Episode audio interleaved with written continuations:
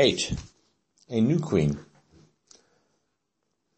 With his new power, the king turned his attention to further improving the two situations aggravated by the late Vashti's deed. The first was in the area of politics.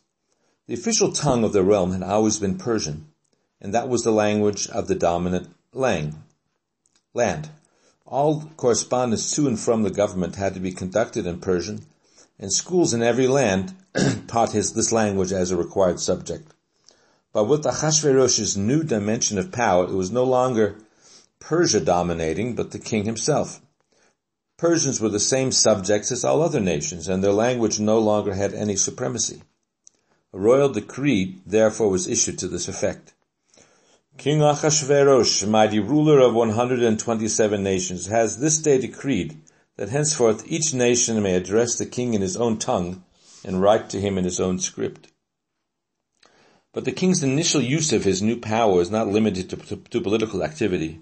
He was intent on further enhancing the dignity and power of the man in his home in order to undo the impression caused by Vashti's disobedience. To this end, he added the following to the, his first royal decree. The king furthermore decrees that henceforth it shall not be sufficient for a woman to simply honor and obey her husband.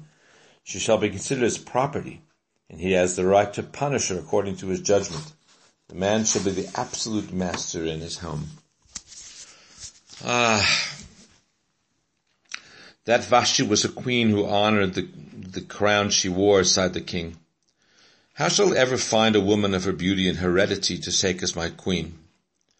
Enough passed, enough time had passed for the king's anger to subside, and his memories of the dead queen were fond ones. He turned to the young servants attending him and spelled out his other fears regarding his new queen.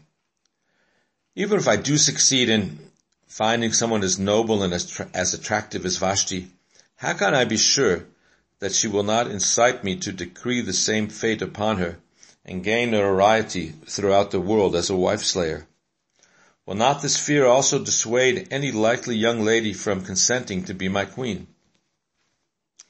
The king's servants were equal to the challenge presented by their worried master. The king need have no doubts about finding a worthy replacement for Vashti as queen. If a search is conducted throughout the realm, a virgin shall certainly be found whose beauty is equal to that of Vashti's. No attention need be paid to her royal family, since to her family, since a mighty king such as his majesty requires no royal lineage to bolster, bolster his claim to the throne.